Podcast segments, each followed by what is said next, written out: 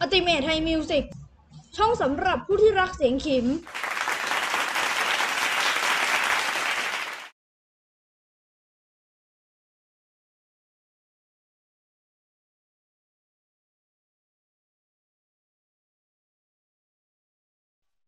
สวัสดีครับคุณผู้ฟัง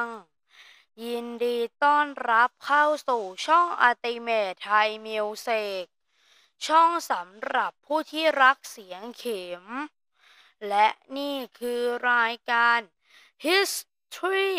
Thai Music นะครับ รายการสำหรับผู้ที่รักประวัติเพลงไทยเดิม ผมแตงจากอัติเมทไทยมิวสิกเป็นผู้ดำเนินรายการนะครับ เรื่องราวของเราในวันนี้นะครับ เราจะมาคุยกันด้วยเรื่องราวเกี่ยวกับ ประวัติของเพลงเขมรไซโยกนะครับ เรื่องราวจะเป็นยังไง และจะน่าสนใจขนาดไหน เดี๋ยวเรามารับฟังกันในพอดแคสต์ตอนนี้ครับ ก่อนรับฟัง อย่าลืม กดไลค์กดแชร์กด Subscribe และกดสั่นกระดิ่งให้ช่อง YouTube Ultimate Thai Music ด้วยนะครับ และก่อนไปรับฟังนะครับ ผมมีรายการ History Thai Music สับสังคีบวันละคำ และก็ประวัติศาสตร์ชาติไทย ที่ออกเผยแพร่ทางพอดแคสต์เรียบร้อยแล้วนะครับ ถ้าพร้อมแล้วไปฟังกันเลยครับ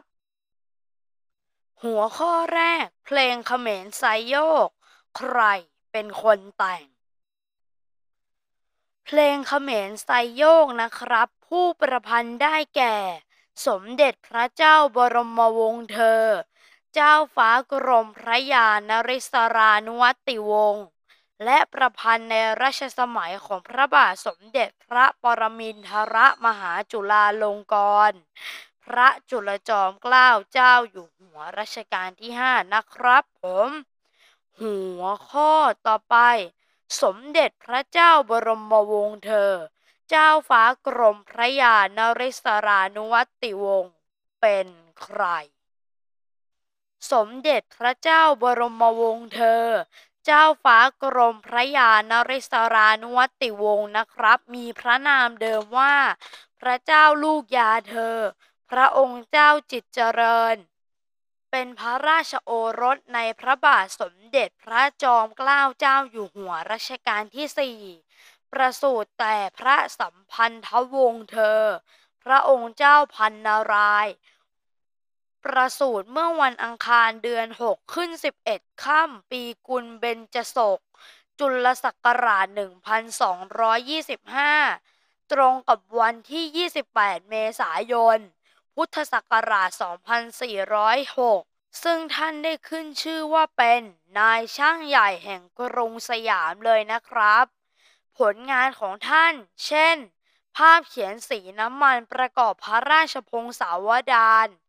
แผ่นดินพระเจ้าท้ายสะ ครั้งกรุงศรีอยุธยา ออกแบบตรากระทรวงต่างๆ และอื่นๆครับ และถ้าหากคุณผู้ชมได้รับชมคลิปประวัติเพลงสรรเสริญพระบารมีแล้ว สมเด็จพระเจ้าบรมวงศ์เธอ เจ้าฟ้ากรมพระยานริศรานุวติวงศ์เป็นผู้ประพันธ์เนื้อร้องเพลงสรรเสริญพระบารมีฉบับปัจจุบันด้วยนะครับผม หัวข้อต่อไปที่มาของเพลงเขมรใส่โยก เมื่อพระบาทสมเด็จพระจุลจอมเกล้าเจ้าอยู่หัวนะครับ ได้เสด็จพระราชดำเนิน ประพาสตำบลไซโยก จังหวัดกาญจนบุรี พร้อมด้วยเจ้านายและข้าราชบริพารเป็นขบวนใหญ่ถึงสองครั้ง คือในพุทธศักราช 2420และอีกครั้งในพุทธศักราช 2431 ครับ สมเด็จพระเจ้าบรมวงศ์เธอ เจ้าฟ้ากรมพระยานริศรานุวัติวงศ์ทรงพระนิพนธ์โดยได้เขามาจากเพลงเขมรกล่อมลูก ซึ่งเป็นเพลงสองชั้น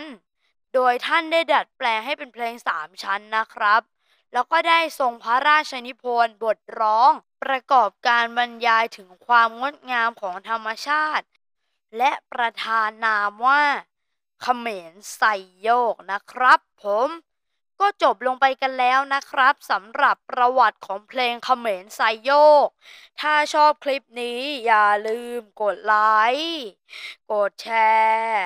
กด Subscribe และกดสั่นกระดิ่งให้ช่อง YouTube Ultimate Thai Music ด้วยนะครับ ก่อนจากกันถ้าอยากอ่านเพิ่มเติม สามารถดูอ้าอิงได้ที่ description นะครับ สำหรับวันนี้ผมแตงจาก Ultimate Thai Music ขอกล่าวคำว่าขอบคุณ และสวัสดีครับ